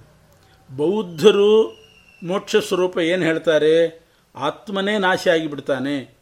ಇದು ಮೋಕ್ಷ ಅಂತ ಅವ್ರು ಹೇಳ್ತಾರೆ. ಅವಿನಾಶೀವ ಅರೆ ಅಯಮಾತ್ಮ. ಆತ್ಮ ನಾಶ ಆಗುವುದಿಲ್ಲ ಆತ್ಮನಿಗೆ ನಾಶವೇ ಇಲ್ಲ. ಅದರಿಂದ ಆತ್ಮನಾಶ ಮೋಕ್ಷ ಅಲ್ಲ ಅಂತ ಬೌದ್ಧ ಮತವನ್ನು ಮೊದಲು ವೇದ ನಿರಾಕರಣೆ ಮಾಡಿತು. ಆಮೇಲೆ ತಾರ್ಕಿಕರು ಅಂತಿದ್ದಾರೆ. ಅವರು ಹೇಳ್ತಾರೆ, ಆತ್ಮ ಇರ್ತಾನೆ ಮೋಕ್ಷದಲ್ಲಿ, ಅವನು ಯಾವ ಗುಣಧರ್ಮನೂ ಇರೋದಿಲ್ಲ ಅಂತ ತಾರ್ಕಿಕರು ಹೇಳ್ತಾರೆ. ಮುಂದಿನ ಶ್ರುತಿ ಅದನ್ನು ಹೇಳಿತು. ಅನುಚ್ಛಿತ್ತಿ ಧರ್ಮ. ಆತ್ಮನಿಗೆ ನಾಶವೂ ಆಗೋದಿಲ್ಲ. ಅವನಿರ್ತಾನೆ ಅವನ ಧರ್ಮಗಳಿಗೂ ನಾಶ ಆಗೋದಿಲ್ಲ. ಧರ್ಮ ಅಂದರೆ ಅವನ ಗುಣಗಳು. ಅವನ ಜ್ಞಾನ, ಆನಂದ, ಬಲ, ಅವುಗಳಿಗೂ ನಾಶ ಆಗೋದಿಲ್ಲ. ಅವುಗಳು ಇದ್ದೇ ಇರ್ತವೆ. ಅಂದರೆ ತಾರ್ಕಿಕರು ಹೇಳುವ ಮೋಕ್ಷವನ್ನು ಖಂಡನೆ ಮಾಡಿದರು. ಮಾಡಿತ್ತು ಶ್ರುತಿ. ಆತ್ಮನೇ ನಾಶ ಆಗ್ತಾನೆ ಅಂತ ಬೌದ್ಧರು, ಆತ್ಮ ಇರ್ತಾನೆ, ಅವನ ಜ್ಞಾನ, ಬಲ, ಆನಂದ ಇತ್ಯಾದಿ ಆ ಗುಣಗಳೆಲ್ಲ ನಾಶ ಆಗಿಬಿಡ್ತದೆ ಅಂತ ತಾರ್ಕಿಕರು ಆ ಎರಡೂ ಮತವನ್ನು ವಿಮರ್ಶೆ ಮಾಡಿತು ಅವಿನಾಶಿ ರೇ ಮಾತ್ಮ. ಆತ್ಮನಿಗೆ ನಾಶ ಇಲ್ಲ. ಅನುಚ್ಛಿತ್ಯ ಧರ್ಮ, ಅವನ ಧರ್ಮಗಳಿಗೂ ನಾಶ ಇಲ್ಲ ಅಂತ. ಇನ್ನೊಂದು ಮೋಕ್ಷ ಸ್ವರೂಪ ಹೇಳೋ ವಿಚಾರ ಬಂತು. ಏನದು ಅಂತಂದರೆ, ಆಯಿತು. ಬೇರೆ ಯಾರೂ ಇರೋದಿಲ್ಲ. ಕೇವಲ ಒಬ್ಬ ಚೈತನ್ಯ ಮಾತ್ರ ಇರ್ತಾನೆ. ಇದು ಮೋಕ್ಷ. ಕೇವಲ ಚಿನ್ಮಾತ್ರ ಅವಶೇಷ. ಇನ್ಯಾವ ಅಲ್ಲಿ ಮರ, ಹೂವು, ಗಿಡ, ಗಂಟೆ ಯಾವುದೂ ಇರೋದಿಲ್ಲ. ಯಾವ ಜೀವರೂ ಇರೋದಿಲ್ಲ. ಕೇವಲ ಒಬ್ಬ ಚೈತನ್ಯ ಮಾತ್ರ ಇರ್ತಾನೆ. ಇದು ಮೋಕ್ಷ ಸ್ವರೂಪ ಅಂತ ಅದನ್ನು ಉಪನಿಷತ್ತು ಅಲ್ಲಗಳಿತಾ ಇದೆ. ಅದಕ್ಕೆ ಬಂದಿರೋದು ಇದು. ಯತ್ರತ್ವಶ್ಯ ಸರ್ವಂ ಆತ್ಮೈವಾಭೂತ್ ತತ್ಕೇನ ಕಂಪಶ್ಯೇತ್ ಪಶ್ಯೇತ್ ಅಂತ ಆಕ್ಷೇಪ ಮಾಡ್ತಾ ಇದೆ. ಎಲ್ಲವೂ ಎಲ್ಲವೂ ಆತ್ಮಸ್ವರೂಪವಾಗಿ ಒಬ್ಬನೇ ಆತ್ಮ ಉಳ್ಕೊಳ್ಳೋದು ಅಂತ ಆದರೆ ಅಂಥ ಮೋಕ್ಷ ಯಾರು ಬಯಸ್ತಾರೆ? ಒಬ್ರನ್ನೊಬ್ರು ನೋಡಲಿಕ್ಕಿಲ್ಲ ಒಬ್ಬರೊಬ್ಬರನ್ನ ಮಾತಾಡಿಸ್ಲಿಕ್ಕಿಲ್ಲ ಏನು ಅನುಭವ ಇಲ್ಲ.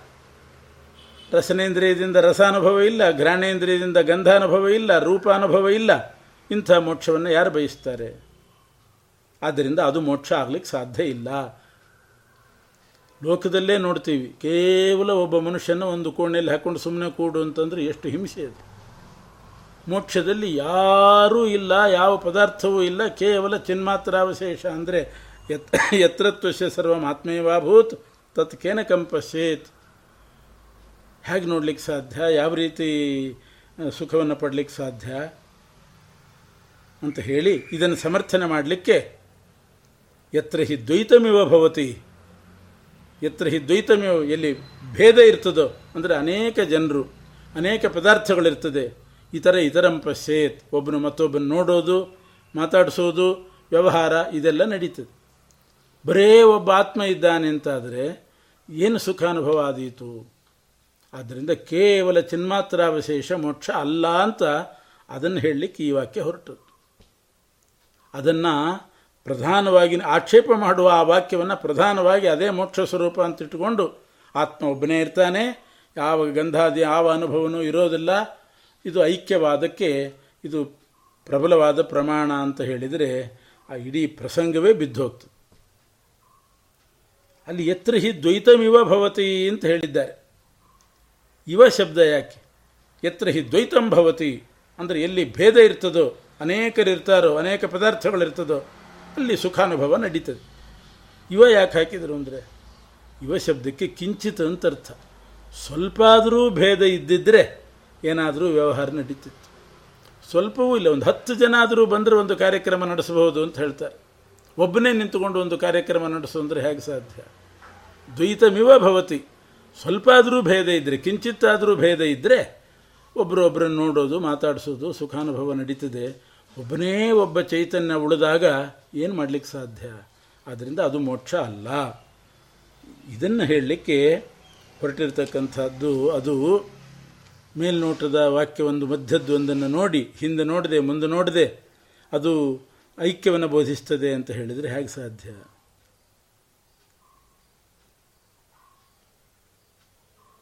ಇನ್ನೊಂದು ವಾಕ್ಯ ತಗೊಂಡ್ರು. ಯದ್ವೈತಂ ನ ಪಶ್ಯತಿ ಪಶ್ಯನ್ವೈ ತನ್ನ ಪಶ್ಯತಿ ನ ಹಿ ದ್ರಷ್ಟುರ್ದೃಷ್ಟೇರ್ ವಿಪರಿಲೋಪೋ ವಿದ್ಯತೆ, ಅವಿನಾಶಿತ್ವಾತ್ ನು ತದ್ವಿತೀಯಮಸ್ತಿ ತಥೋನ್ಯದ್ವಿಭಕ್ತಂ ಯತ್ ಪಶ್ಯೇತ್ ಅಂತ ಒಂದು ಶ್ರುತಿ. ಬೃಹದಾರಣ್ಯಕ್ಕೆ ಏನು ಹೇಳ್ತದಿದು ಅವರು ಹೇಳ್ತಾರೆ, ಪರಮಾತ್ಮ ಪರಬ್ರಹ್ಮ ಸರ್ವಜ್ಞ ಅವನ ಅವನ ದೃಷ್ಟಿ ಎಂದು ವ್ಯರ್ಥ ಆಗೋದಿಲ್ಲ, ಅದು ಲೋಪ ಆಗೋದಿಲ್ಲ. ಸರಿಯಾದ ಜ್ಞಾನವೇ ಬರೋದು ಅವನಿಗೆ. ಅದಕ್ಕೆ ನಾಶ ಇತ್ಯಾದಿಗಳಿಲ್ಲ, ಇಲ್ಲ. ಅಂಥ ಪರಬ್ರಹ್ಮನು ದ್ವೈತಂ ನಪಶ್ಯತಿ ಭೇದ ಪ್ರಪಂಚವನ್ನು ಅವನು ನೋಡ್ತಾ ಇಲ್ಲ. ನೋಡೋ ಶಕ್ತಿ ಇದೆ ಅವನಿಗೆ. ಅವನ ಜ್ಞಾನ ಮಿಥ್ಯೆ ಆಗೋದಿಲ್ಲ. ಅಂಥವನು ಭೇದವನ್ನು ನೋಡ್ತಾ ಇಲ್ಲ ಅಂದ್ರೆ ಅರ್ಥ ಏನಾಯಿತು? ಅವನಿಗೆ ಕಣ್ಣು ಚೆನ್ನಾಗಿದೆ, ಆದರೂ ಅವನಿಗೆ ಅದು ಕಾಣಿಸ್ತಾ ಇಲ್ಲ ಅಂದರೆ ಇಲ್ಲ ಅಂತ ಅರ್ಥ ಹೀಗೆ ಪರಮ ಪರಬ್ರಹ್ಮನು ಭೇದವನ್ನು ನೋಡ್ತಾ ಇಲ್ಲ, ದ್ವೈತಂ ನ ಪಶ್ಯತಿ ನತ್ತು ತದ್ವಿತೀಯಮಸ್ತಿ, ಆದ್ದರಿಂದ ಎರಡನೇ ಪ್ರಪಂಚ ಇಲ್ಲ. ಯಾಕೆಂದರೆ ಅವನಿಗೆ ಕಾಣಿಸ್ತಾ ಇಲ್ಲ. ಅವನಿಗೆ ಇಂದ್ರಿಯ ಸರಿ ಇಲ್ಲ, ಅವನಿಗೆ ಜ್ಞಾನ ಬರಲಿಲ್ಲ, ಹಾಗೆಲ್ಲ ಹೇಳಲಿಕ್ಕಾಗೋದಿಲ್ಲ ಸರ್ವಜ್ಞನಾದ ಅವನ ದೃಷ್ಟಿಗೆ ಲೋಪ ಅನ್ನೋದು ಇಲ್ಲ. ನಾಶ ನಾಶ ಇಲ್ಲ. ಅದು ಮಿಥ್ಯಾಭೂತ ಆಗೋದಿಲ್ಲ, ಇದು ಭ್ರಾಂತಿ ಆಗೋದಿಲ್ಲ. ಅಂದಮೇಲೆ ಅವನು ನೋಡಿಲ್ಲ ಅಂದರೆ ಜಗತ್ತಿಲ್ಲ ಅಂತಲೇ ಅರ್ಥ. ಇದ್ದಿದ್ರೆ ಅವನು ನೋಡ್ತಿದ್ದ. ಇದ್ದಿದ್ರೆ ಇದ್ದದ್ದನ್ನು ನೋಡದೇ ಇರುವಂಥವನಲ್ಲ ಅವನು. ಅವನ ದೃಷ್ಟಿಗೆ ಲೋಪ ಅನ್ನೋದಿರೋದಿಲ್ಲ. ನಮಗೆಲ್ಲ ಹಾಗಲ್ಲ. ಇರ್ತದೆ, ನಮಗೆ ಕಾಣಿಸದೇ ಇರ್ಬೋದು. ಅವನಿಗೆ ಹಂಗೆ ಆಗೋದೇ ಇಲ್ಲ. ಆದ್ದರಿಂದ ವಿಭಕ್ ಭಿನ್ನವಾದ ಜಗತ್ತು ಇದ್ದಿದ್ದರೆ ಅವನು ನೋಡ್ತಿದ್ದ, ಅವನು ನೋಡ್ತಾ ಇಲ್ಲ ಆದ್ದರಿಂದ ಇಲ್ಲ. ಹೀಗೆ ಒಂದು ವೇದವಾಕ್ಯವನ್ನು ತಗೊಂಡು, ಇದು ಸರ್ವಮಿಥ್ಯಾತ್ವ ಬೋಧಕ ಆಗ್ತದೋ ಇಲ್ವೋ? ಅಂದರೆ ವ್ಯಾಸರಾಜರು ಹೇಳ್ತಾರೆ, ಇದಕ್ಕೂ ಅರ್ಥ ಬೇರೆಯೇ ಇಲ್ಲೂ ಹಿಂದೆ ನೋಡಬೇಕು ಪೂರ್ವ ಪ್ರಕೃತವಾದದ್ದು ಯಾವುದು ಭಗವಂತನ ಅವತಾರ ಈ ನಾಡಿಗಳಲ್ಲಿರುವ ಪರಮಾತ್ಮನ ರೂಪ, ಅವನ ಗುಣ, ಇದೆಲ್ಲ ಹಿಂದೆ ವಿಚಾರ ಬಂದದ್ದು ಅದು. ಭಗವಂತನ ಅವತಾರಗಳ ವಿಷಯ ಬಂತು, ಅವನ ಗುಣಗಳು, ಅವನ ರೂಪ ಇದೆಲ್ಲ ಬಂತು. ಮುಂದಿನ ಈ ವಾಕ್ಯ ಬಂದಿದೆ. ಇದಕ್ಕೆ ಅರ್ಥ ಏನು ಅಂದರೆ, ಯತ್ ದ್ವೈತಂ ನಪಶ್ಯತಿ ಅಂತಂದರೆ, ಪರಮಾತ್ಮನು ತನ್ನ ರೂಪಗಳಲ್ಲಿ, ತನ್ನ ಗುಣಗಳಲ್ಲಿ ಭೇದವನ್ನು ಕಾಣೋದಿಲ್ಲ. ಆದ್ದರಿಂದ ನತ್ತು ತದ್ವಿತೀಯಮಸ್ತಿ. ಭಗವಂತನ ರೂಪ, ಗುಣ, ಅವತಾರಗಳಲ್ಲಿ ಭೇದ ಇಲ್ಲ. ಅದರ್ಥ. ಯಾಕೆ? ಆದ್ದರಿಂದ ಭೇದ ಇದ್ದಿದ್ದರೆ ಅವನು ನೋಡ್ತಿದ್ದ. ಭೇದ ಇಲ್ಲ. ಇದು ಅವನು ನೋಡಿಲ್ಲ. ಗುಣಗಳಲ್ಲಿ, ಅವತಾರ ರೂಪಗಳಲ್ಲಿ ಅವನು ಭೇದವನ್ನು ಕಂಡಿಲ್ಲ. ಆದ್ದರಿಂದ ಭೇದ ಇಲ್ಲ. ಹೀಗೆ ಗುಣಗಳಿಗೆ ಭೇದ. ತಥೋನ್ಯತ್ ಅವನ ಅವನ ರೂಪ, ಅವನ ಗುಣಗಳಿಗಿಂತ ಭಿನ್ನವಾದ ಘಟಪಟಾದಿ ಪ್ರಪಂಚವನ್ನು ಪಶ್ಚೇತ್ ನೋಡ್ತಾ ಇದ್ದಾನೆ. ಆದ್ದರಿಂದ ಅದು ವಿಭಕ್ತ. ಬೇರೆಯಾಗಿದೆ. ಬೇರೆಯಾಗಿದೆ. ತನಗಿಂತ ಬೇರೆಯಾದ ಪ್ರಪಂಚವನ್ನು ಬೇರೆ ಅಂತ ನೋಡ್ತಿದ್ದಾನೆ, ಅದು ಇದೆ. ತನ್ನ ರಾಮಕೃಷ್ಣಾದಿ ರೂಪಗಳು, ಅವತಾರ ರೂಪಗಳು ಅದನ್ನು ಭಿನ್ನವಾಗಿ ನೋಡ್ತಾ ಇಲ್ಲ ಆದ್ದರಿಂದ ಅದು ಭಿನ್ನ ಅಲ್ಲ. ಹೀಗೆ ಈ ಶ್ರುತಿ ಇಷ್ಟು ಸುಲಭವಾದ ಅರ್ಥ ಸ್ವರಸ ಸುಂದರವಾದ ಅರ್ಥ ಇದೆ. ಪಶ್ಯನ್ ಸರ್ವಜ್ಞ. ಆದರೂ ತನ್ನ ಗುಣಗಳನ್ನು ಮಾತ್ರ ದ್ವಿತೀಯ ಅಂತ ನೋಡ್ತಾ ಇಲ್ಲ, ಭಿನ್ನ ಅಂತ ನೋಡ್ತಾ ಇಲ್ಲ. ಅದರಿಂದ ಅದು ಅಭಿನ್ನ.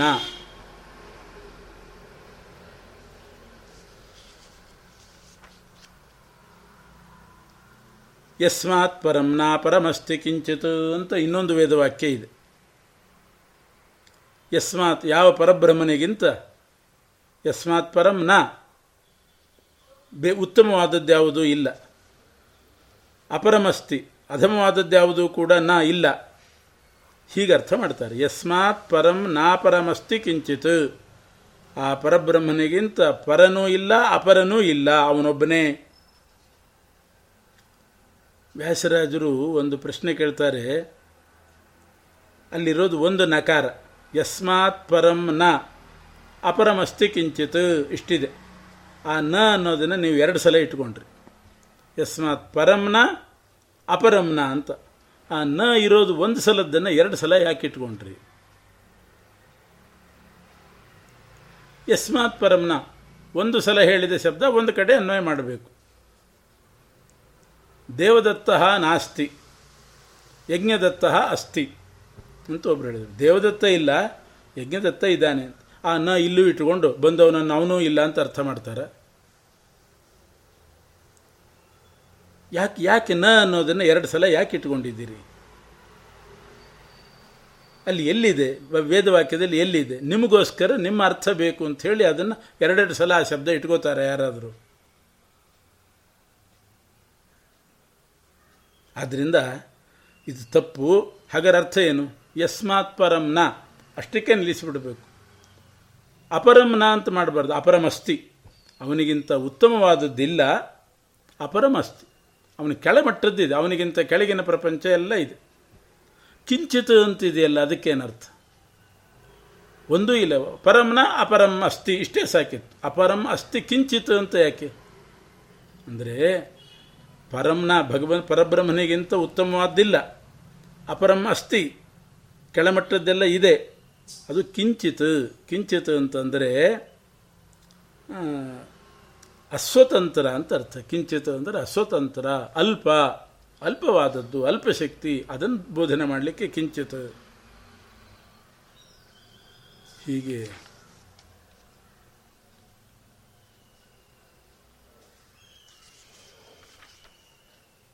ಪ್ರಾಣಾವಯಿ ಸತ್ಯಂ, ತೇಷಾಮೇಷ ಸತ್ಯ ಅಂತ ಒಂದುಂಟು. ಪರಮಾತ್ಮನನ್ನು ಸತ್ಯದಲ್ಲಿ ಸತ್ಯ ಅಂತ ಹೇಳಿದ್ದಾರೆ. ಹಂಗಂದ್ರೆ ಅರ್ಥ ಏನು? ಸತ್ಯಸ್ಯ ಸತ್ಯಂ. ಜಗತ್ತೆಲ್ಲ ಸತ್ಯ. ಪರಮಾತ್ಮ ಸತ್ಯಕ್ಕೆ ಸತ್ಯ.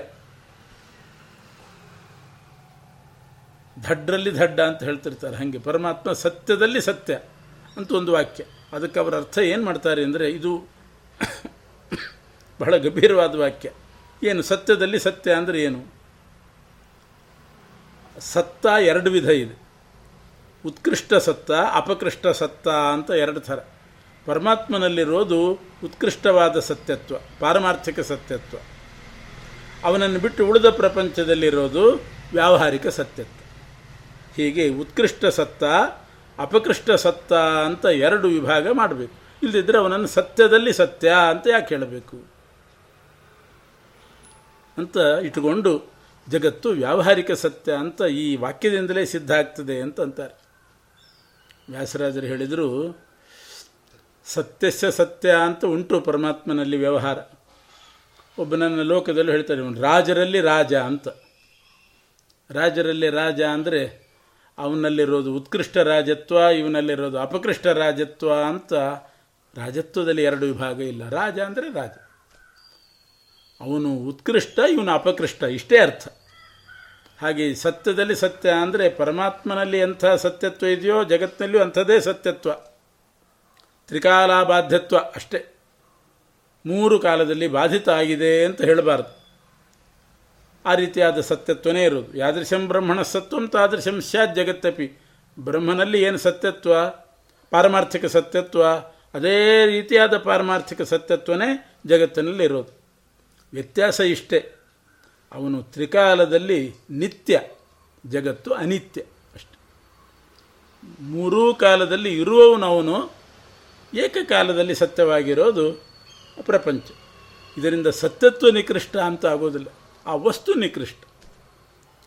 ದೇವ ದೇವಾಧಿದೇವ ಪರಮಾತ್ಮ ಅಂತಾರೆ. ದೇವಾಧಿದೇವ ಅಂದರೆ ಪರಮಾತ್ಮನೂ ದೇವ, ಬ್ರಹ್ಮದರು ದೇವರು ದೇವರೇ. ಆದರೆ ಪರಮಾತ್ಮ ಸರ್ವೋತ್ತಮ, ಬ್ರಹ್ಮದೇವರು ಅವರ ಅಧೀನ. ಇಷ್ಟೇ ಅರ್ಥ. ಹಾಗೆ ಸತ್ಯಸ್ಯ ಸತ್ಯ ಅಂತಂದರೆ ಪರಮಾತ್ಮನೂ ಸತ್ಯ, ಜಗತ್ತೂ ಸತ್ಯ, ಆದರೆ ಜಗತ್ತು ಅವನ ಅಧೀನ. ಇಷ್ಟೇ ಇಷ್ಟೇ ಅರ್ಥ. ಅಪ, ಅವನಿಗಿಂತ ಅಪಕೃಷ್ಟ ಅಂತ ಅಷ್ಟೇ ಅರ್ಥ ಹೊರತು ಅಪಕೃಷ್ಟ ಸತ್ತ ಅಂತ ಒಂದು ಪಾರಮಾರ್ಥಿಕ ಸತ್ತ ವ್ಯಾವಹಾರಿಕ ಸತ್ತ ಎರಡು ಸತ್ಯ ಅಂತ ಸಿದ್ಧ ಆಗೋದಿಲ್ಲ ಎರಡು ಸತ್ಯತ್ವ ಸಿದ್ಧ ಆಗೋದಿಲ್ಲ ರಾಜರಾಜ, ದೇವದೇವ ಇಂಥ ಅನೇಕ ವ್ಯವಹಾರಗಳಿದೆ. ಅಲ್ಲೆಲ್ಲ ಇಷ್ಟೇ ಅರ್ಥ. ಇನ್ನೊಂದು ಪ್ರಮಾಣವನ್ನು ಹೇಳ್ತಾರೆ ಸ, ಭಗವಂತನ ಲಕ್ಷಣ ಏನು? ಪರಬ್ರಹ್ಮನ ಸ್ವರೂಪ ಏನು ಅಂತ ಕೇಳಿದರೆ, ಸತ್ಯಂ ಜ್ಞಾನಮನಂತಂ ಬ್ರಹ್ಮ, ಸತ್ಯತ್ವ ಪರಮಾತ್ಮನ ಲಕ್ಷಣ ಅಂತ ಅಂದರು. ಸತ್ಯತ್ವ ಪರಮಾತ್ಮನ ಲಕ್ಷಣ ಆದರೆ, ಜಗತ್ತು ಸತ್ಯ ಆದರೆ, ಜಗತ್ತು ಪರಮಾತ್ಮನ ಹಾಗೆ ಆಯಿತು. ಭಗವಂತನ ಲಕ್ಷಣ ಏನು ಅಂದರೆ, ಸತ್ಯತ್ವಂ ಅಂತ ಲಕ್ಷಣ ಹೇಳಿದರೆ, ಆ ಲಕ್ಷಣ ಜಗತ್ತಿನಲ್ಲಿ ಇಲ್ಲ ಅಂತ ಆಗಬೇಕು. ಗೋವಿನ ಲಕ್ಷಣ ಏನು? ಸಾಸನ ಅಂತ ಒಂದು ಅವಯವ ಇದೆ, ಅದು ಗೋವು ಅಂತಂದರೆ ಉಳಿದದ್ದಕ್ಕೆ ಅದು ಇರಬಾರ್ದು ಅಂತ ಅರ್ಥ. ಆವಾಗ ಅದು ಲಕ್ಷಣ ಆಗ್ತದೆ.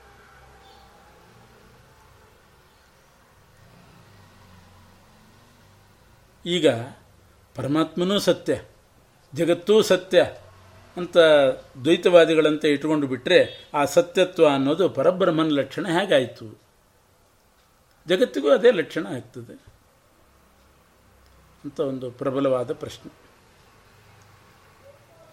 ಅದಕ್ಕೆ ವ್ಯಾಸರಾಜರು ಸತ್ಯ ಅನ್ನೋ ಶಬ್ದ ಅದು ಬೇರೆಯೇ ಅರ್ಥದಲ್ಲಿ ಬಂದಿದೆ. ಅದು ಪರಮಾತ್ಮನಲ್ಲಿ ಮಾತ್ರ ಇರುವ ಸತ್ಯತ್ವ. ಅಬಾಧ್ಯತ್ವ ರೂಪವಾದ ಸತ್ಯತ್ವ ಅಲ್ಲ ಅದು. ಅಬಾಧ್ಯತ್ವ ಪರಮಾತ್ಮನ ಲಕ್ಷಣ ಅಂತ ಹೇಳಲಿಲ್ಲ ಅಬಾಧ್ಯತ್ವಂ ಪರಬ್ರಹ್ಮನ ಲಕ್ಷಣ ಅಂತಂದರೆ ಜಗತ್ತು ಅಬಾಧ್ಯನೇ ಆಗಿದೆ. ಹಾಗಾದರೆ ಅಲ್ಲಿ ಸತ್ಯ ಅಂದರೆ ಅರ್ಥ ಏನು? ಸತ್ಯಂ ಜ್ಞಾನಮನಂತಂ ಬ್ರಹ್ಮ ಅನ್ನೋಲ್ಲಿ ಸತ್ಯ ಅಂತಂದರೆ ಸತ್, ತ, ಯ ಮೂರು ಥರ ಬಿಡಿಸ್ಕೋಬೇಕು. ಸತ್, ತ, ಯ ಸೇರಿ ಸತ್ಯ ಅಂತ ಆಗಿದೆ. ಸತ್ ಅಂದರೆ ಮುಕ್ತರು ಅಂತ ಅರ್ಥ.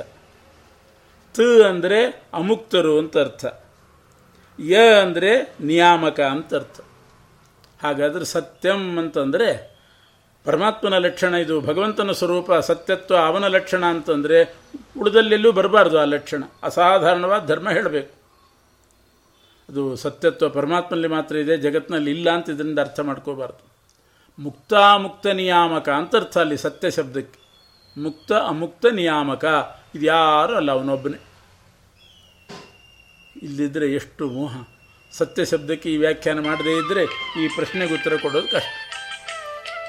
ಹೀಗೆ ವ್ಯಾಸರಾಜರು ಅಪೂರ್ವ ಶಾಸ್ತ್ರೀಯ ಶೈಲಿ. ಈ ರೀತಿ ಅಪೂರ್ವವಾದ ರೀತಿಯಲ್ಲಿ ಉತ್ತರ ಕೊಡ್ತಾ ಬರ್ತಾರೆ. ಇದು ಸುಮ್ಮನೆ ಒಂದು ಸ್ಥಾಲಿಪುಲ ಕನ್ಯಾಯ ಅಂತ ದೊಡ್ಡ ಪಾತ್ರೆಯಲ್ಲಿ ಅನ್ನ ಆಗಿದೆಯೋ ಇಲ್ಲೋ ಅಂತ ನೋಡ್ಲಿಕ್ಕೆ ಒಂದು ಅಗಳು ಹೆಚ್ಚಿಗೆ ನೋಡ್ತಾರೆ. ಆ ರೀತಿ ಒಂದು ಅಗಳು ತಗೊಂಡದ್ದಷ್ಟೇ ಇವಾಗ ಇಷ್ಟೇ ನ್ಯಾಯಾಮೃತ ಅಂತ ತಿಳ್ಕೊಂಡ್ರೆ ಅಪಚಾರ ಆಗ್ತದೆ. ನಾವು ಆ ನ್ಯಾಯಮೂರ್ತ ಪೂರ್ತಿ ಹೇಳಲಿಲ್ಲ ಒಂದೊಂದು ಪ್ರಕರಣದಲ್ಲಿ ಹೇಗಿರ್ತದೆ ಅವರ ವಿಚಾರಧಾರೆ ಅನ್ನೋದನ್ನು ಮಾತ್ರ ಏನೇನು ಪ್ರಶ್ನೆ ಬರಬಹುದು, ಹೇಗೆ ಉತ್ತರ ಕೊಡಬೇಕು ಅನ್ನೋದ ವಿಚಾರವನ್ನು ಮಾಡಿದ್ದನ್ನು ನಿರೂಪಣೆ ಮಾಡಿದ್ದೀವಿ. ಇದಕ್ಕೆ, ಇದು ಒಂದು ಬಿಂದು ಮಾತ್ರ. ಹೀಗೆ ಸಿಂಧುವಿನಂತೆ ನ್ಯಾಯಮೃತದ ರಚನೆಯಾಗಿದೆ. ಒಂದೊಂದು ಪ್ರಕರಣದ ಒಂದು ಬಿಂದು ಮಾತ್ರ ಹೇಳಿದ್ದಷ್ಟೇ ಅದೇ ರೀತಿ ವಾದಗಳು ಮುಂದುವರಿತದೆ, ಅದಕ್ಕೆ ಉತ್ತರ ಇದೆ. ಅದರ ಮೇಲೆ ಇಡೀ ನ್ಯಾಯಮೃತದ ಮೇಲೆ ಪುನಃ ಬಂದದ್ದಕ್ಕೂ ಕೂಡ ಇದರಲ್ಲೇ ಉತ್ತರ ಇದೆ ನ್ಯಾಯಮೃತದಲ್ಲಿ ಅದನ್ನೇ ಕಂಡುಹಿಡಿದು ಬೇರೆ ಬೇರೆ ಗ್ರಂಥಗಳನ್ನು ರಚನೆ ಮಾಡಿದ್ದಾರೆ ಉಳಿದವರು. ಅಂತ ದೊಡ್ಡ ಶಾಸ್ತ್ರೀಯ ಪ್ರಪಂಚಕ್ಕೆ, ದರ್ಶನ ಪ್ರಪಂಚಕ್ಕೆ ದೊಡ್ಡ ಕೊಡುಗೆಯನ್ನು ಕೊಟ್ಟಂಥ ಶ್ರೀ ವ್ಯಾಸರಾಜರ ವರ್ಧಂತಿ ದಿವಸ. ನಾಲ್ಕು ಮಾತುಗಳನ್ನು ಹೇಳಲಿಕ್ಕೆ ಅವಕಾಶ ಸಿಕ್ಕಿದ್ದು ನಮ್ಮ ಪೂರ್ವಜನ್ಮ ಸುಕೃತ ಅಂತ ಭಾವಿಸಿ ಎಲ್ರಿಗೂ ಕೂಡ ಶ್ರೀ ವ್ಯಾಸರಾಜರು ವಿಶೇಷವಾದ ಶ್ರೇಯಸ್ಸನ್ನು ಉಂಟು ಮಾಡಲಿ. ಅರ್ಥಕಲ್ಪಿತ ಕಲ್ಪೋಯಂ ಪ್ರತ್ಯರ್ಥ ಗಜಕೇಸರಿ ಅಂತ ಹೇಳಿದಂತೆ ಯಾರಿಗೇನು ಬೇಕೋ ಅದಕ್ಕೆ ಕಲ್ಪವೃಕ್ಷದಂತೆ ಕೊಡುವವರು. ವಾದಕ್ಕೆ ಪ್ರತಿವಾದಿಗಳು ಬಂದರೆ ವಾದ ಮಾಡಲಿಕ್ಕೆ ಅಂತ ಪ್ರತಿವಾದಿಗಳು ಬಂದರೆ ಸಿಂಹ ಇದ್ದ ಹಾಗೆ. ಏನಾದರೂ ಬೇಡಿಕೊಂಡು ಬಂದರೆ ಅವರಿಗೆ ಕಲ್ಪವೃಕ್ಷ ಇದ್ದ ಹಾಗೆ. ಅಂತಹ ವ್ಯಾಸತೀರ್ಥ ಗುರುಗಳು ಎಲ್ರಿಗೂ ಶ್ರೇಯಸ್ಸುಂಟು ಮಾಡಲಿ, ನಮಗೂ ಮಾಡಲಿ ಅಂತ ಪ್ರಾರ್ಥನೆ ಮಾಡಿ ಮುಕ್ತಾಯ ಮಾಡ್ತಾರೆ